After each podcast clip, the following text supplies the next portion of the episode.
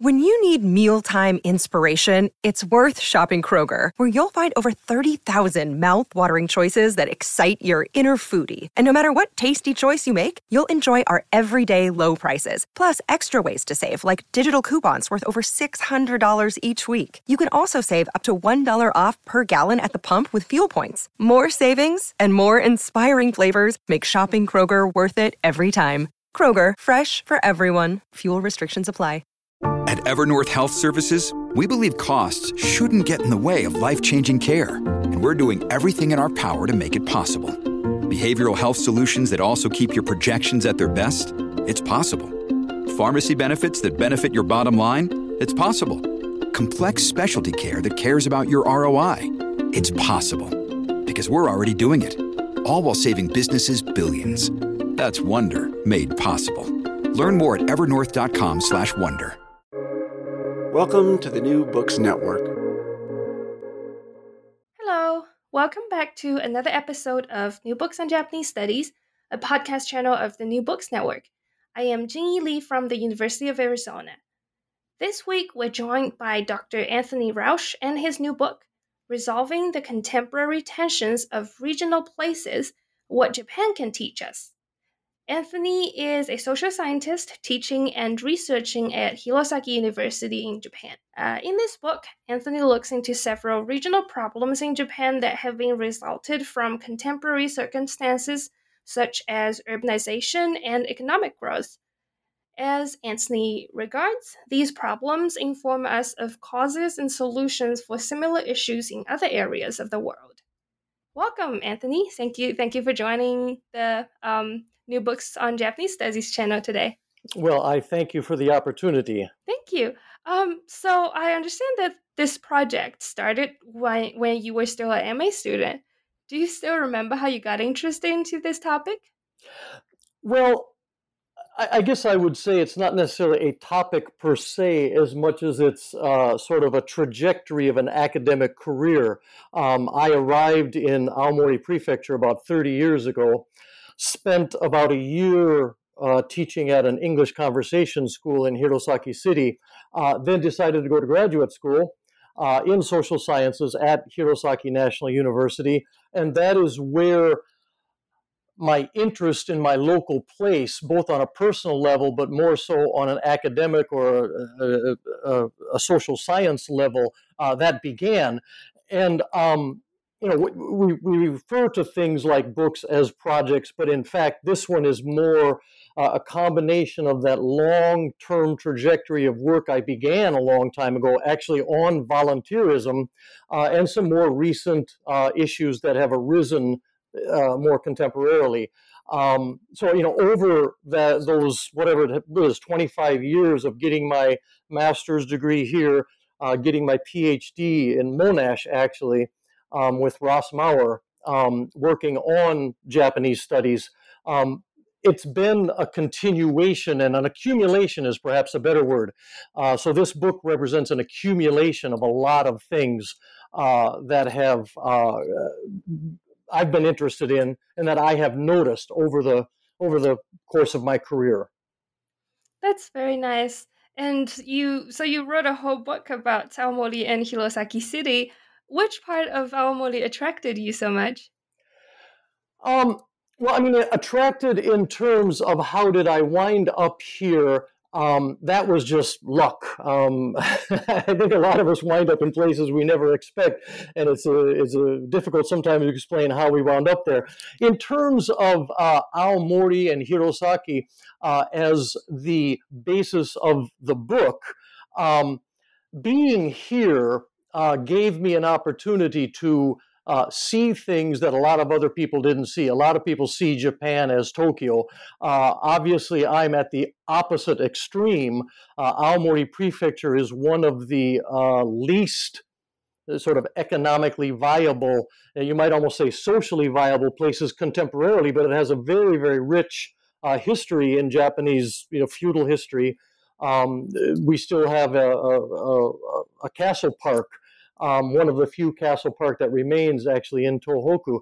Um, so the the place is inherently interesting.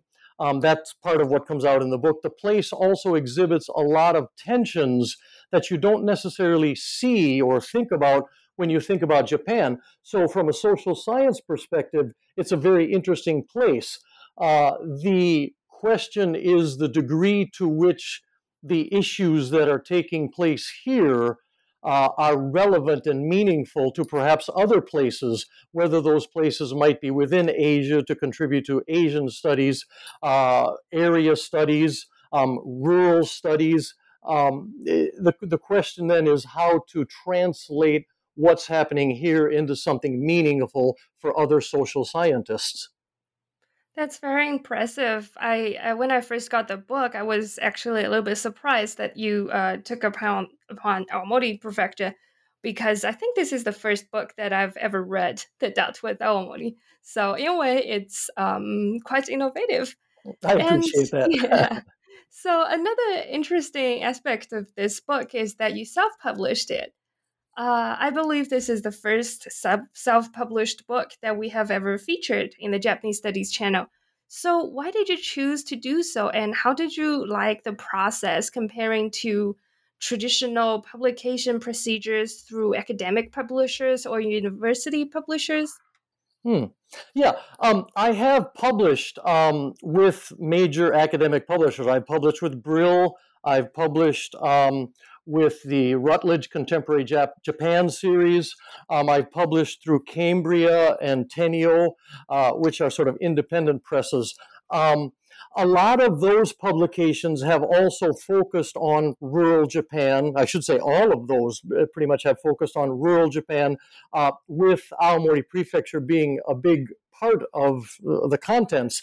Um, I, guess, I, guess, so. The the the, uh, the contrast is that the main point with regard to the book that we're going to talk about today is I wanted it to be very accessible, and I also was looking at it um, from sort of a timeliness question. Now, when I say accessible, I was thinking under forty thousand words. I think the book is actually about thirty six thousand words um, whereas most publications are about 80 to 100, maybe 150,000 words. Um, and I also didn't want to go through a very lengthy review process, and I'll make reference to that um, as I as I continue here. Um, now there are academic publishers, or, or, or I should say, mainstream, you know, big name publishers that do have uh, what do I want to say? Um, the uh, short uh, volume or the low volume, the the the, the say under forty thousand word uh, manuscripts and books that they have. Um, but if you look at those uh, those books and the list that they have, I think the Japanese focus.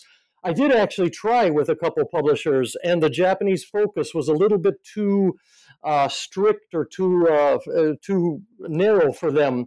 Um, they didn't think that it would would be uh, justified with that sort of a, even with a, a, limited length format. Um, so then I sort of looked and I said, well, I don't really want to spend a lot of time. I think that some of the issues in this book are very timely. Uh, so I just thought I'm going to go with this. Uh, I'm going to do it myself. Um, however, uh, in terms of looking at sort of the gate, gatekeeper function, and that's where a lot of academic presses do have a very, very important uh, gatekeeping function. One of the things that uh, I was sort of taught and I've sort of used as my operational manual or operational procedure is to always publish what you publish. So a lot of the work that wound up in the books that I have published came from journal publications. Um, even at 8,000 or 10,000 words, a journal publication still doesn't give you the opportunity to fully you know, detail and contextualize and extend your argument. So even with this current book, although it hasn't gone through what I would you know refer to as the academic gate gatekeeping review process, most of the material that I have contributed, that I have done, has been vetted through some sort of publication format.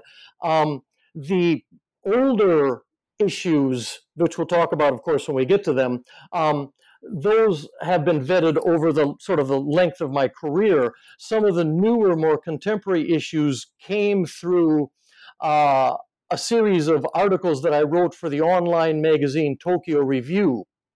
Um, now, Tokyo Review uh, gives us a perfect example of the limitations of sort of real time publishing as you go. Um, they have a, an article limit of, I think it's 1,200 words, um, which just gives you no room to maneuver. It's just you know you guys have to really focus down um, so obviously i felt that what i produced for that uh, online magazine wasn't sufficient and that's what sort of put me in the mindset of taking what I had done there, which was vetted, and putting it into this book form. But I didn't necessarily want to, you know, spend a thousand, a hundred thousand words on it. I, in fact, I mean, I just really wasn't ready to do that. Um, that would have been that would have constituted a full project type of mindset, which I really didn't didn't um, go that far with it.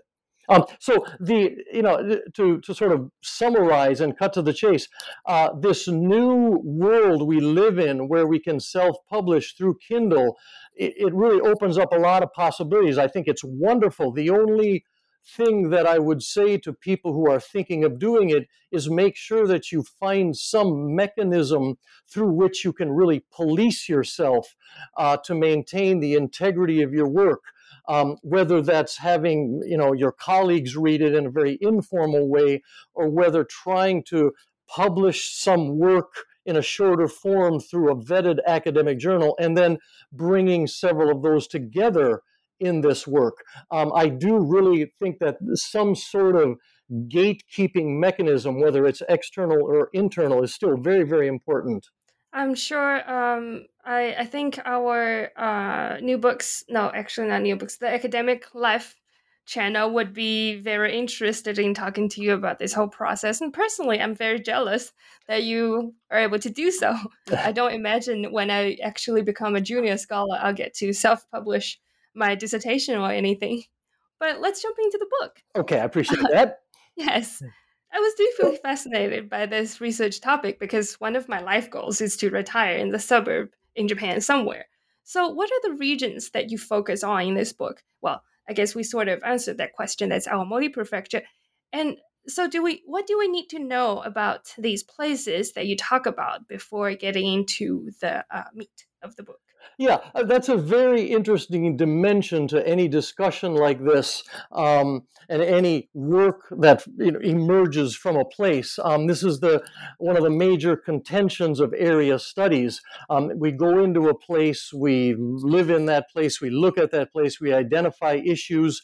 Of course, those issues are contextualized within the, that place, the history, the culture, then the question is to what degree do those stories, do those issues uh, relate? How uh, universal are they? How meaningful to other uh, area studies researchers that are looking at similar areas or generalists, area studies people who look you know global to specialists who look at rural studies and that's the that's the key um, now Aomori is a relatively unique place. It does have a very powerful connection to the historical, uh, political, and cultural centers of Japan, but uh, by virtue of its geographic location, um, and its inaccessibility, it was very much cut off. Um, I mean, the Shinkansen service has only been to actually the prefecture, through the prefecture, has only been the last 10 years or something like that. Um, the airport uh, was put in a place where uh, I would say one third of the flights when I first arrived here had to go back to Tokyo because the fog and the weather conditions in the winter. Um, so it was this isolated area of Japan, um, primary industries. Uh, it has its own language, Tsugaru Ben, the dialect. So it is this relatively isolated place and it has long been sort of a, a, a, white spot on the map. I would go down to Tokyo and I would say I'm from Aomori, and people would say, "Gee, I've heard of that place, but I know nothing about it." Um, so it's a very interesting laboratory.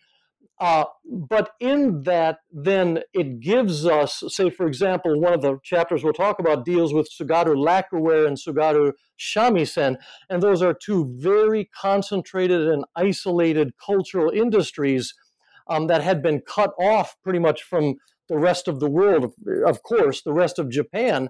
Um, so their trajectories do tell a very, very interesting story.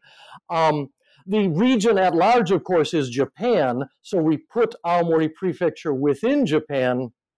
And I think there are a lot of people, a lot of social scientists, um, uh, who, those who know Japan, recognize that it is uh, in a way at the forefront of a lot of issues that advanced nation states are facing aging population, uh, mobility, geographic mobility, economic mobility, um, how certain places become sort of fossilized in their own place and cut off from other places as Tokyo becomes this global megatropolis. Places like Aomori are somewhat cut off. So, of course, Japan as a nation uh, the central government is crafting solutions to respond to that. So uh, both Japan as a, as, a, as a nation is the place I'm focusing on uh, because it's facing problems other countries will face. But then within Japan, we have this very uh, interesting case study in Aomori, which is not really Nagano, you know, because Nagano had the Olympics. It's not really uh, a place like Sendai um, or a place like Tottori, which have different you know cultural trajectories and are successful or in some cases unsuccessful uh, for different reasons, but for similar reasons. But Aomori does tell a very interesting story. As I was reading your book, I couldn't help but remembered um, when I was so I spent a year living in Saga, which is a, uh, a sort a, a southern city on the Kyushu Island. Mm. And many of the problems that you mentioned here, um, I saw similar issues when I was in Saga. And so it was kind of, it, it, had this familiar feeling um, um, to it. So, what are the main issues discussed in this book? If you could just give us a brief um, overview of it. Yeah, um, the way that I set up the table of contents, and I, I, spent a lot of time on this trying to figure out how to do this, was to create sort of your, your main heading and then a subheading. And the main heading, uh, pretty much the first word is regional. So it's regional relocation, regional finance and leadership, regional tax, regional tax inequality, regional revitalization. Uh, in my case, looking at that regional revitalization through the idea of a cultural economy and then regional relevance, contemporary regional relevance. To a degree, those main headings do indicate what each chapter is about. But as I said, some uh, have a more historical or a, a, longer trajectory, some are very current.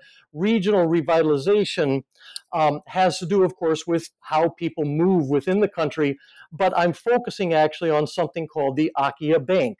Uh, finance, regional banks are struggling. I mean, there's a lot of news about how regional banks are struggling. Um, and I try to link that up with some work that I did on local think tanks. Uh, tax inequalities comes out of the Furusato Nozei tax system. I think I'm probably one of the few people that have actually published on that extensively in English. Um, as I said, the revitalization through this idea of cultural economics, place identity, and then regional revel- uh, relevance, relevance, excuse me, regional relevance. Uh, I decided to focus on universities because obviously I'm at a university, and then volunteerism, which is a theme that I have studied really since my master's degree. Um, and Japanese uh, volunteerism has gone through you know, this tremendously complex trajectory from disaster to social welfare, back to disaster to regional identity. It's just a, it's a really interesting area. So those are the areas: relocation, finance, leadership, taxes, and revitalization. Then looking at universities and volunteerism. That's great. So perhaps we can start with relocation then. Certainly. Yeah, so usually we assume that people relocate from rural to urban areas for all kinds of reasons like job opportunities, education, perhaps even family. In chapter one, you point out that the actual situation is much more complicated than this. Can you talk about what the case is with the example of Hirosaki City and what are some of the me- measures that the city is taking? Well, as you mentioned, and I, I, was actually going to go through that list as well, but you've done it. Thank you. I mean, uh, usually we do look at it as from rural to urban. Um, there's a Japanese term, which maybe you know, which is dekasegi, uh, which is the term of you know leaving your your home area and going working in the city, you know, for whether it's a year, seasonally, whatever it is, and making trips back. Um, and there are many many reasons why people do that. But um, there are also uh, recently reasons why people are looking to come back the quality of life, raising children. Of course, through one's life course, a lot of people return to their furusato, their home area, to care for aged uh, parents and things like that. Um, so there's a there's a tremendous complexity in that movement. Um, the responses, of course, uh, most prefectures and most municipal governments uh, have established sort of the returnee enticement uh, policies, and they they're opening up offices, and they on virtually any municipality homepage you will find uh, one particular uh, site on the homepage uh, giving all the information about how to return. Um, I don't want to say that's old news. It certainly is still contemporary. Um, it is something that one could could do a lot with. Um, I did a little bit of that in one of the Tokyo Review articles. But my interest actually was was really focused uh, then in the latter half of this chapter on the Akiya Bank, um, and the Akiya problem. Um, is an increasingly visible and increasingly detrimental problem. Akiya just simply means vacant place or vacant house, vacant property. Uh, the problem, of course, is that when people leave and then, say, uh, uh, an aging parent dies, uh, no one is there to take care of the house. Uh, in some cases, even taxes aren't paid, et cetera, et cetera. Uh, weeds grow, roofs fall in, um, the place falls into disrepair. So, what the municipal and national governments have done, sort of in cooperation, is, is that they've created a national database um, now, the database and a lot of the framing and the terminology and a lot of the success stories seem to be predicated on returnees. So somehow Akiya Bank has been tied into the issue of returning.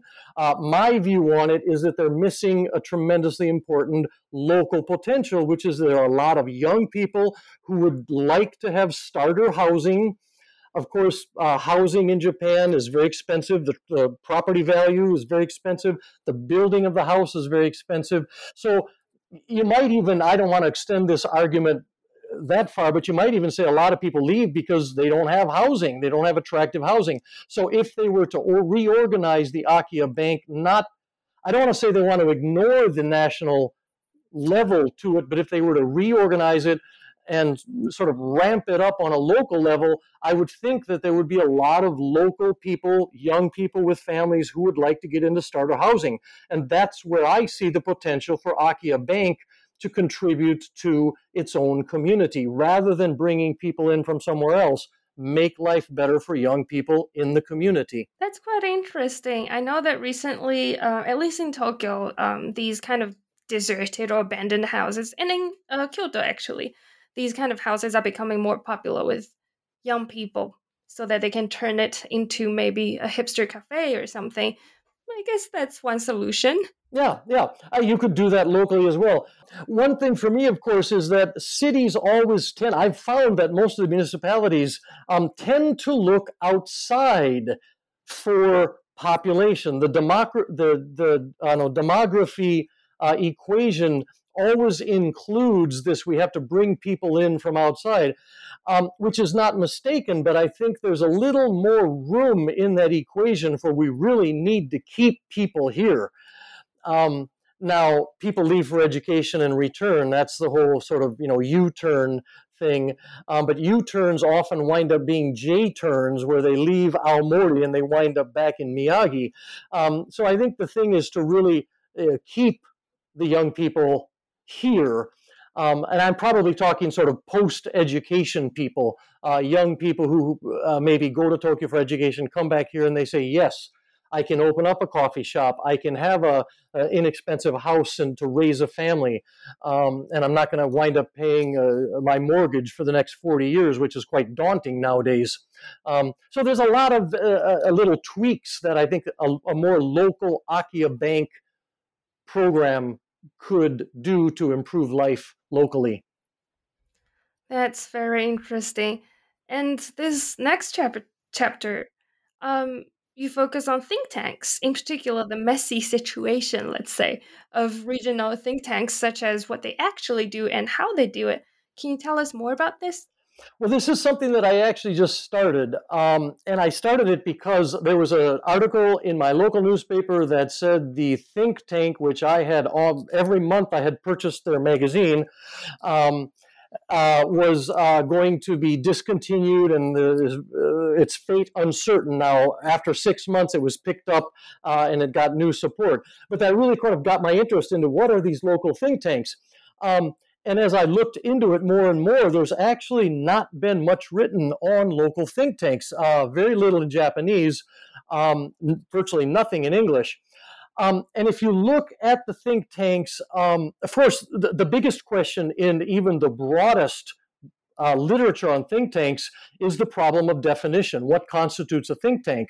Um, so when you bring that then down to the local level, um, we have uh, think tanks that are funded through local banks. We have think tanks that are initiated directly by local governments. These obviously help to formate, formulate local policy. There are special uh, interest think tanks, a think tank that is committed to wi- uh, wind powered uh, energy uh, up on the uh, Tsugaru Peninsula coastline, um, because of course they have lots of wind generators up there because the wind is always blowing. Well, they have a think tank uh, that is t- dedicated to this.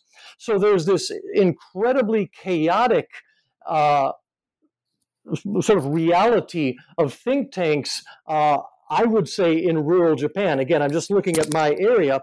The the problem is it's virtually, as I said, it's chaotic. I mean, it's totally disorganized. Um, and if you connect that in a way, I, I would think if you connect that to some of the troubles that you see regional banks going through, um, I would think that that's a very sort of synergistic combination of banks that can look to very well informed local leadership uh, to identify where finance opportunities might be. Um, I, just, I just, I just see that there's a very weak link there, and I think that link could be better. Um, of course, my problem is I don't really do a lot of banking, so I'm not really sure what the banking argument is, you know, at its core. But think tanks, that I can sort of get my mind around, and I can say I, I would believe that this is an area of tremendous potential for some young researcher just to really say regional think tanks in Asian countries um, would be a very, very, uh, uh, it's an area of research with lots of potential. Awesome. I hope our listeners are taking notes of this. And next, you talk about something that I'm personally quite interested in, which is the regional tax system that's usually called Furusato Nozei, which literally means hometown tax donation. Can you briefly introduce how it works first? I will try to briefly, as briefly as I can. And I, and I think I have cut it down. So someone who knows a lot about this might be listening and think, wait a minute, you skipped over a few points there. But basically, when you pay your taxes, uh, if you go to one of either you go to a, a, municipality or a prefectural site, they will usually direct you to a privately managed Furusato Nozei site.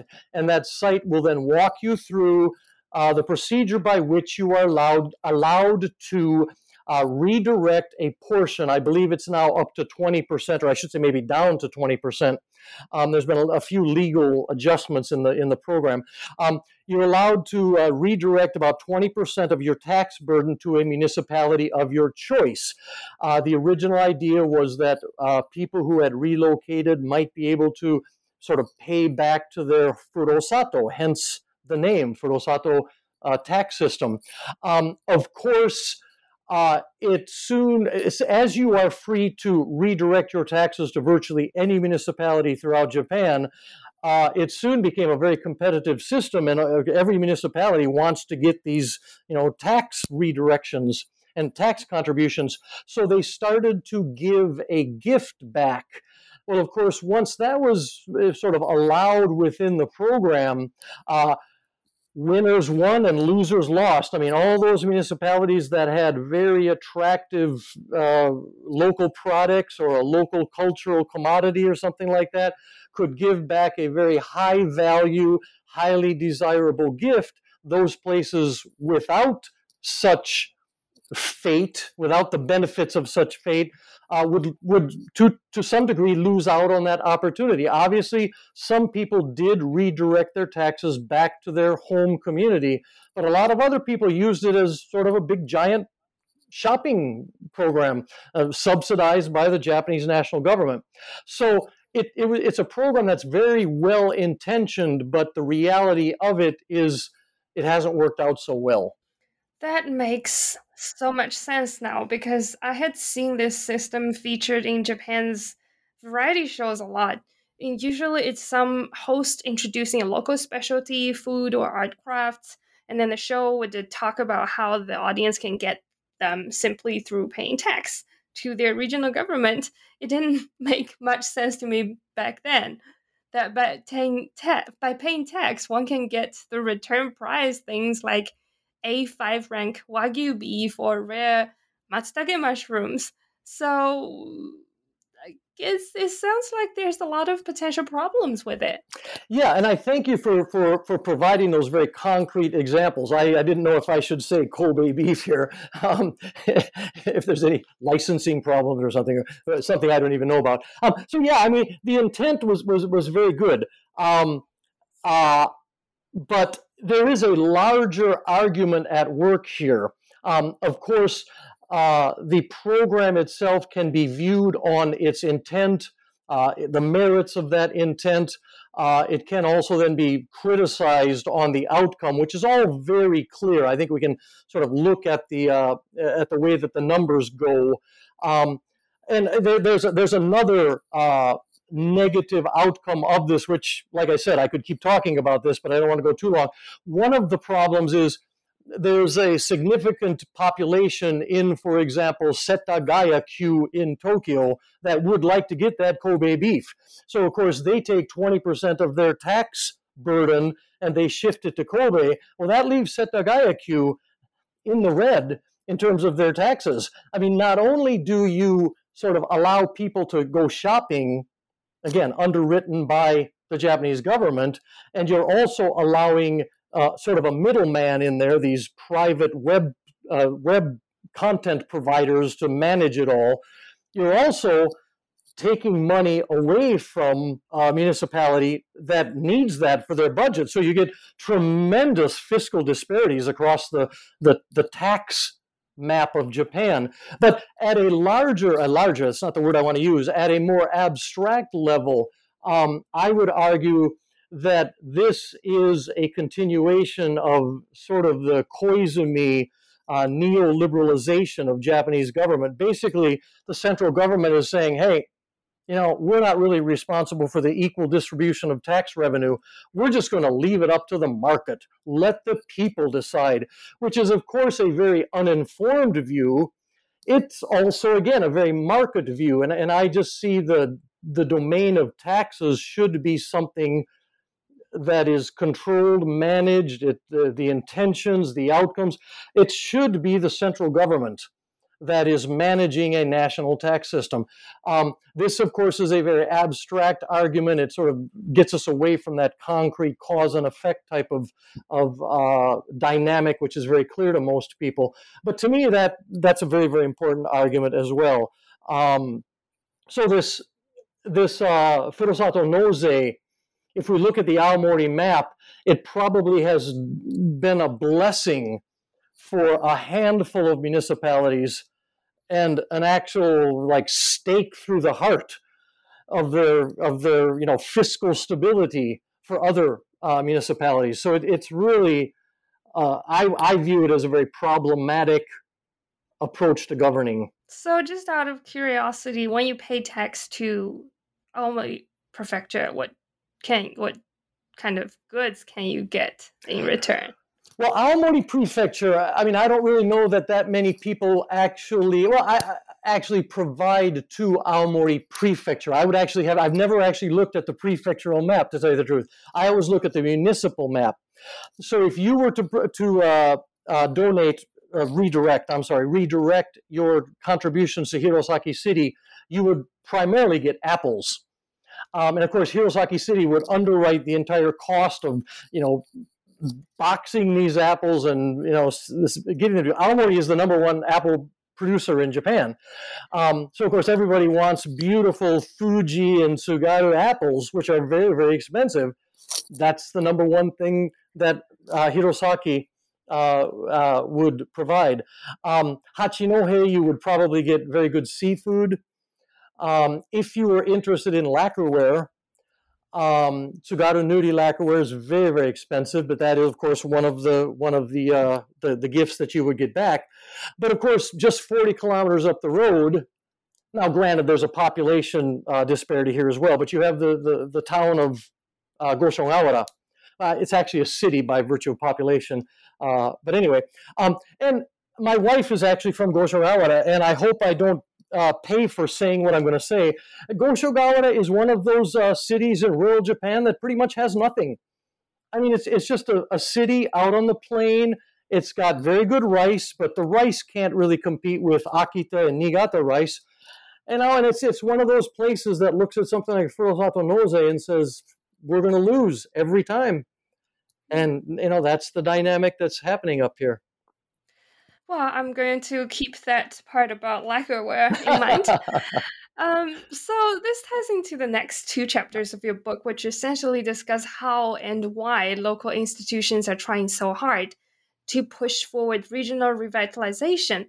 Um, and I'm particularly interested in the roles of university in this because I remember hearing universities in Japan talking about their, their reluctance to digitalize rare materials in order to attract scholars from both both Japan and overseas to come to their cities and towns, therefore to benefit regional revitalization or Chiho Sosei as they called it. So what common ways are there for local governments to promote their local culture or to revitalize their local um, regions? And why are they relying on universities to do so? It's a, it's a very interesting dynamic. Um, of course, traditionally, you you uh, regional places depended on you know extractive industries and whatnot, um, and that was you know pretty much all they had. Um, a, a, national system, you know, put uh, national universities in outlying places. Um, one of the potentials of that dynamic is that national places can valorize certain aspects of culture which wouldn't other, otherwise be valorized. But of course, valorization demands understanding. Uh, so there has to be sort of that two step process. We need to know what it is, we need to know about it, and then we have to create some sort of value mechanism. Um, that sort of process is sort of outside the economic realm. It really doesn't happen by virtue of straight up economics. So universities provide that mechanism. Um, now, one of the realities, of course, of university, uh, being a faculty member, is publish or perish, and you know, get your name out there. And quite often, uh, that focus on local culture doesn't really bring you all that much on a national or an international level. It's relatively inward looking, so it really doesn't do that much to add to your research record or anything like that. Now, add on to this uh, the fact that, uh, unlike, say, for example, America, which I know a, a bit about, uh, the funding for national universities is is virtually controlled almost I would say 100% uh, by the Ministry of Education. There's a little bit of local you know funding that's sought out out here. Um, so the, the the central bureaucracy has a tremendous amount of power over what universities get. Uh, the universities have to in in, a, in essence do what the central government wants them to do in order to get the money. Well, of course, Japan has sort of concentrated its focus in uh, sort of becoming a global acad- academic powerhouse on a select few universities, leaving a lot of the outlying universities sort of with their hands in the air, wondering what to do because we're not getting a lot of sort of cost of living type of money. We're not getting a lot of research grants out of the central government, whatnot. So it's sort of what, what I'm sort of saying about local universities and how they can become relevant is for them to accept the fate that they will probably not be relevant on a global scale. Um, it's sort of a a harsh reality that I don't think a lot of people uh, want to accept as they embark on their university career. Uh, but accepting that and then focusing, uh, and hopefully the, the central bureaucracies would recognize that these regional universities are doing that, and f- these local faculty members would really work on. Uh, as, as, again, I, the, the, word I would need to use is valorizing this local culture, uh, not so much for an external audience. Um, I, I, have one chapter in the book about Tsugaru Nuri, Tsugaru lacquerware, Tsugaru, Tsugaru Nuri, Nuri is the word for lacquerware, and Tsugaru shamisen, and these are both highly local uh, cultural commodities, is the word that I use. Um, one which is incredibly successful. Tsugaru Shamisen has gone global. It's very dynamic. It has done that with virtually no help from the central government, no help from the local government. Tsugaru Nuri Lacquerware, on the other hand, has enjoyed a tremendous amount of national exposure. Uh, uh, it has been designated a cultural property uh, prefecturally, locally. We all know that. Part of that comes from the university focus that it was provided, uh, but it still languishes. Um, and I would contend that the sort of the the academic community and perhaps the municipal community that looked at that only went as far as creating a base of understanding. They said, oh, now we know what it is but they didn't valorize it. They didn't create value for it in a multidimensional sense. Uh, one of the things that I said way back at the beginning was that uh, Tsugaru Nuri lacquerware is usually used in cups and bowls and dishes and chopsticks. It has expanded to picture frames and various other items. But one of the glaring misses that they, they never picked up on was that I would have promoted a Tsugaru lacquerware house where the lacquerware was embedded into all of its functional and aesthetic potential as a total element in that house, which would have valorized the lacquerware not at an item level, but at a more sort of uh, total life unit level. And I'm not using the right terminology, but I think everyone will understand. And that's one of the one of the places where I would say this academic community, the municipal community, even the business community, all the local construction companies, nobody ever said we should put Tsugaru Nuri into this house in every functional form that we can find because it's virtually indestructible, it's antiseptic, uh, it's easy to clean. Uh, you know, you can repair it if, you know, it's, it's just one of those things that it has a tremendous value if you define it in a way that it has value. Uh, but it was never valorized in that sense. So I look at universities, and Tsugaru Lacquerware is just one example. And I also do want to say there are regional universities that have succeeded in this. Um, there is a university, and I don't remember where it is. It's I think it's a Shikoku University, which really branded itself as the Tuna Research University. And I think you must be Kinki University. Kinki University is yes. what it was. And thank you for that. You know, and that's an example how the university sort of accepted its fate and it didn't try to be what it couldn't be. Now, once again, we do have to recognize that not every you know uh, national university in every prefecture is going to succeed as well as Kinki University did. But at at least they will create a presence in their own community. Um, and and I, I, really believe that that's something that um, a lot of universities have failed to recognize, even while as much as I sometimes question the, the Ministry of Education's uh, policies and their operational mindset and how they uh, force certain things, I, I, expect that maybe they're right on this one. They have recognized that this is a, a reality that regional universities need to face. They need to be relevant in their own community. That's the most important key. Indeed, I totally agree. It's actually one of the greatest concerns in literary study as well, because a lot of uh, local universities try to focus too much on regional figures and regional writings, but honestly, most scholars from other areas of Japan or other parts of the world don't care as much as they do. So their publications kind of just sit there on the shelf. It's really a painful thing to watch. But now that we have talked about all these problems that result all resulted from well mostly resulted from urbanization what conclusions would you draw from these problems and most importantly what implications do you think they have to offer for other countries and other areas who might be experiencing similar problems if if not already yeah um, this does, of course, beg the reason for the book. Um, what you know, what value is there in simply identifying these problems, saying, you know, this is what we have going on here? Um, identification of problems is important.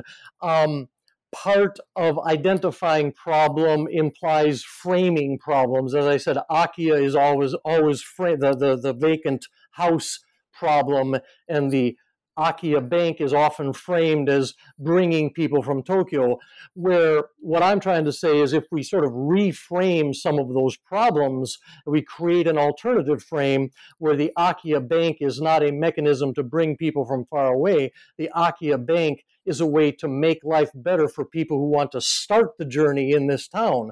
Um, so there's that very local uh, mechanism uh, with each of the issues looked at uh, in isolation and hopefully identification and reframing might trigger that mindset of reframing issues anywhere. So I, I don't want to say the spec- specificity is lost uh, because the specificity is Akiya and Akiya Bank, but it gives us an opportunity to say we do need to consider that the way we frame things or the way things are framed for us often causes us to miss other opportunities. So that's sort of the single issue implication.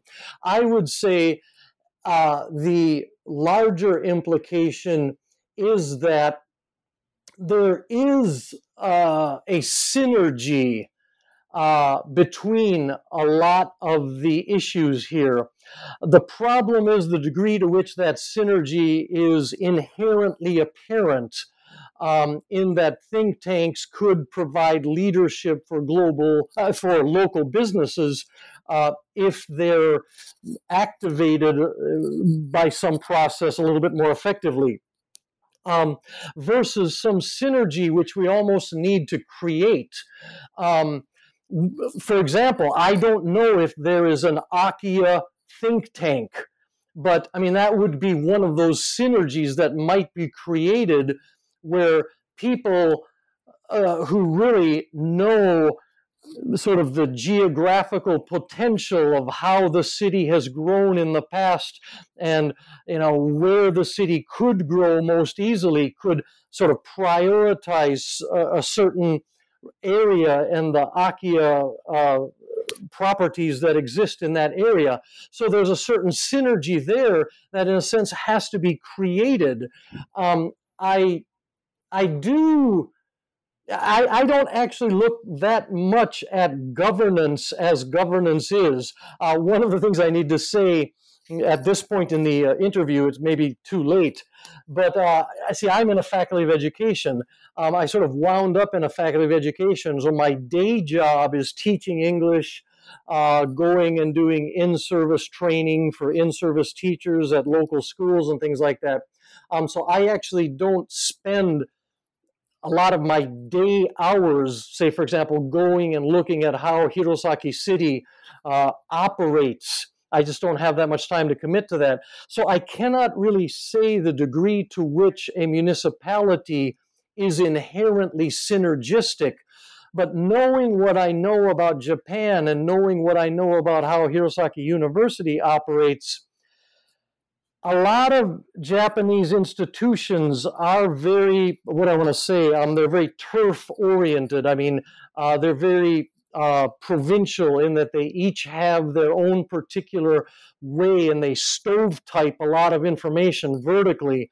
Um, and if that is the case, and I'm sure that the, some of your listeners are going to say, yes, yes, I've studied that, then this idea of creating synergy, not within governance, but synergy across a lot of these uh, quite separate issue based themes. I mean, I'm not even creating synergy between banking and business. I'm saying creating synergy between the Akiya problem and the status of think, bank, think tanks, which is, I, I would suspect, at a fairly abstract level. How do you create synergy between issues? You create synergy between people and between offices and between sections and between institutions. But what I'm trying to say is if we can try to create some sort of synergy at the issue level, that hopefully will then filter down to synergy uh, in the efforts that the actors within the institutions managing those issues, uh, there will be synergy at that level. So that's the implication, or that's the the the macro level theme I'm trying to push. That's really that's a very nice thought, and I certainly hope that one day this can happen to cities like Saga mm. as well. Well, thank you so much, Anthony. This has been a wonderful conversation. Thank you so much for joining us today. I certainly appreciate appreciate your time. I appreciate uh, the well thought out questions. Obviously, you looked through it and you really put together some good questions for me. So I appreciate that on your part, Jing Li. Thank you. I did try. Um, so, listeners, this is Dr. Anthony Rausch and his new book, Resolving the Contemporary Tensions of Regional Places What Japan Can Teach Us. I am Jing Yi from the New Books in Japanese Studies, and I will see you next week.